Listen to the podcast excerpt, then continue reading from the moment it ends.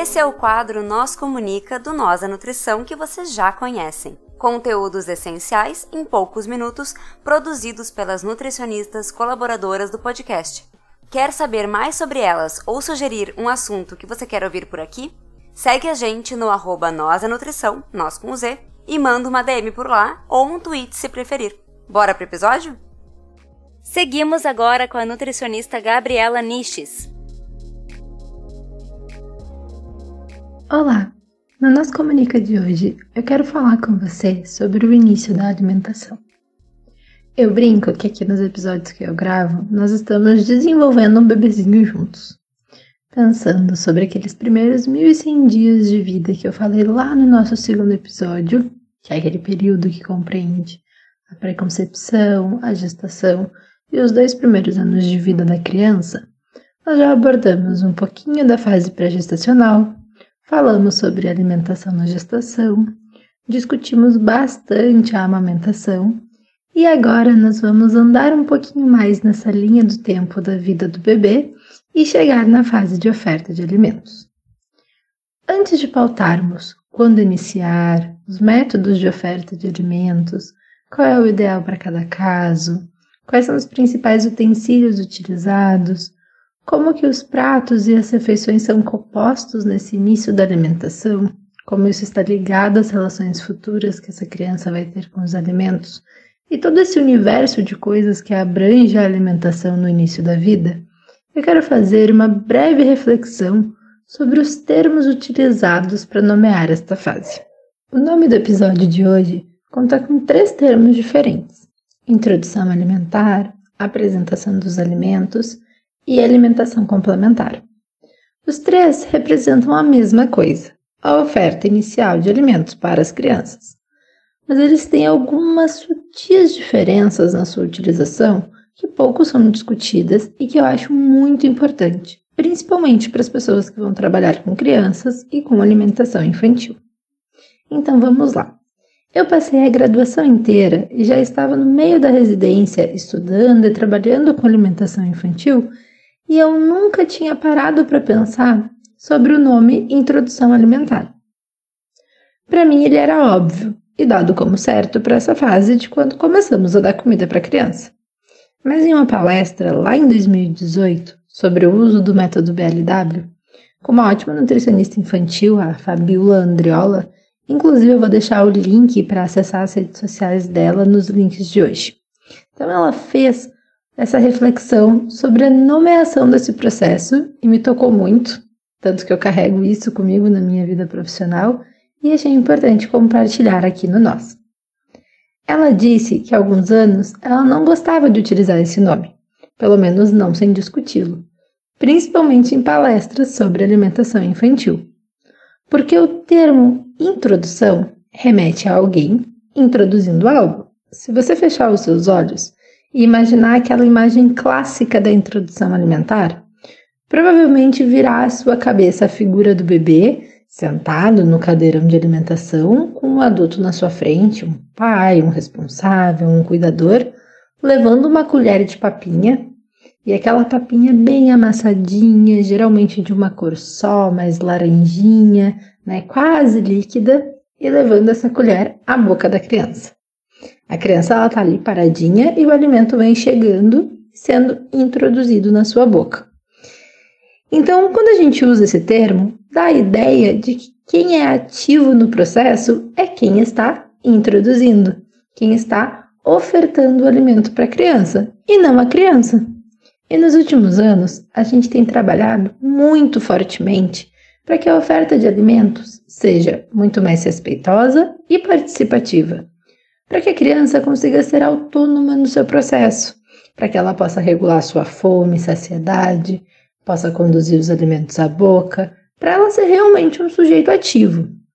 Então, o termo introdução alimentar, ele não acompanha essa evolução proposta para o processo de alimentar as crianças, não acompanha esses esforços para mudança nesse padrão de oferta de alimentos, esses esforços que são dos profissionais e pesquisadores que trabalham com alimentação infantil, que é também do Ministério da Saúde, que inclusive na revisão do Guia Alimentar para Crianças Brasileiras Menores de dois anos, traz a importância de estimular a autonomia da criança na oferta inicial de alimentos. O guia ele teve sua revisão feita ali por dois mil e dezessete, dois mil e dezoito e foi publicado em dois mil e dezenove, então ele é um material muito atual para a gente utilizar como referência para a introdução alimentar. Inclusive eu vou deixar o link da versão dele resumida aqui também, para quem quiser acessar e dar uma olhadinha sobre o que ele traz desses assuntos. Então por isso, nessa palestra, a Nutrifabíola, ela trouxe que ela utilizava nos últimos anos a apresentação dos alimentos para nomear essa fase. Porque é isso, né, que nós adultos, seja profissional ou cuidador, devemos fazer. Apresentar o maior número possível de alimentos, sabores e texturas diferentes para que a criança tenha um bom repertório alimentar e esteja mais preparada para se alimentar e também para construir uma boa relação com os alimentos. A ideia é que seja realmente isso, né? Uma fase de apresentação, de conhecer os alimentos, de interagir com eles. E por isso essa reflexão me tocou de forma muito profunda. São mudanças muito leves, né, na nomeação desse processo, mas que podem fazer diferença. Principalmente quando a gente quer firmar um posicionamento sobre o modelo de alimentação que acreditamos. Todavia, é importante ressaltar que essa questão da nomeação é muito recente. Se você for procurar a apresentação dos alimentos no Google, por exemplo, o que vai aparecer é geralmente publicações sobre a parte mais gastronômica da apresentação do prato, desse prato estar bonito, harmônico, agradável aos olhos. Nem os posts da Fabíola, né, que trabalha com isso há mais tempo, vão aparecer. Então, por isso, quem trabalha com alimentação infantil segue usando muito introdução alimentar. Claro, reforçando que é uma introdução que vai respeitar a autonomia da criança, estimular que ela seja o sujeito ativo do processo. Mas se a gente usa outros nomes, essas informações, inclusive essa reflexão aqui que eu faço com vocês e que eu faço nas minhas redes sociais profissionais, elas não chegam para ninguém. Porque quando as pessoas vão pesquisar sobre isso, no Google, nas redes sociais no geral, elas utilizam introdução alimentar, porque ele é dado como mais usual.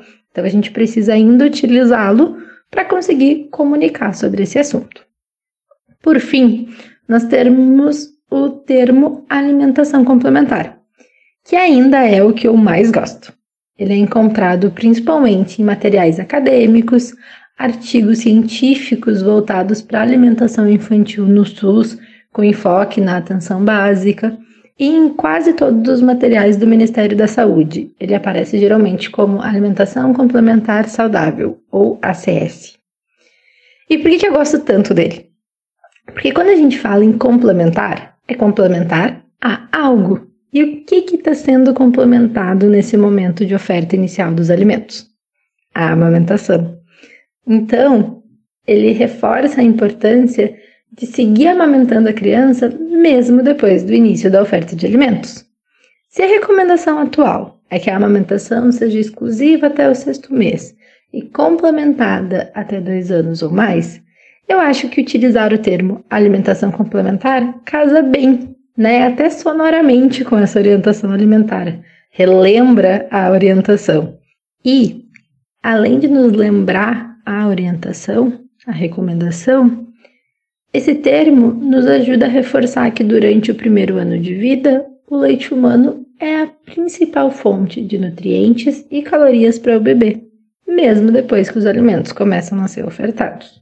Além disso, a partir do primeiro e até o final do segundo ano, em torno de trinta por cento das calorias diárias ainda seguem sendo provenientes do leite humano.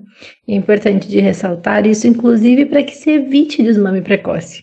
Porque às vezes chega em um ano e a criança está comendo a alimentação da família e essa família começa a pensar que já é possível desmamar a criança, porque se ela está comendo bem, não precisa mais do aleitamento. E não é bem assim, né?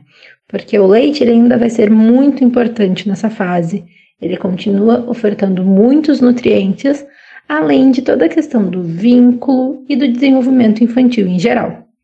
Por isso que eu gosto muito mais de utilizar esse nome. Bom, então hoje era basicamente essa reflexão que eu queria trazer para você, além de alguns conceitos importantes para pensar esse início da alimentação e esse início da discussão sobre introdução alimentar. No próximo episódio, a gente vai falar um pouco sobre quando começar a oferta de alimentos e quais são os principais métodos e como escolher o ideal. Se você tiver alguma dúvida ou sugestão de assuntos, entre em contato com a gente pelo arroba nós da nutrição e você também pode entrar em contato comigo pelo arroba nutri ponto a m e, sendo que nutri é com E. Nós vamos adorar ouvir suas sugestões e comentários. Um abraço e até a próxima! É isso aí, pessoal. Vocês ficaram com mais um Nós Comunica. Se vocês querem entrar em contato conosco, vocês nos encontram em todas as redes sociais por arroba nós da nutrição, nós com Z, ou vocês podem mandar um e-mail para contato arroba nós da nutrição ponto com ponto b r. Vocês podem falar conosco ou falar com as nutris colaboradoras que estão produzindo esse conteúdo sensacional. Entre em contato conosco. Vamos lá. Abraço. Tchau, tchau.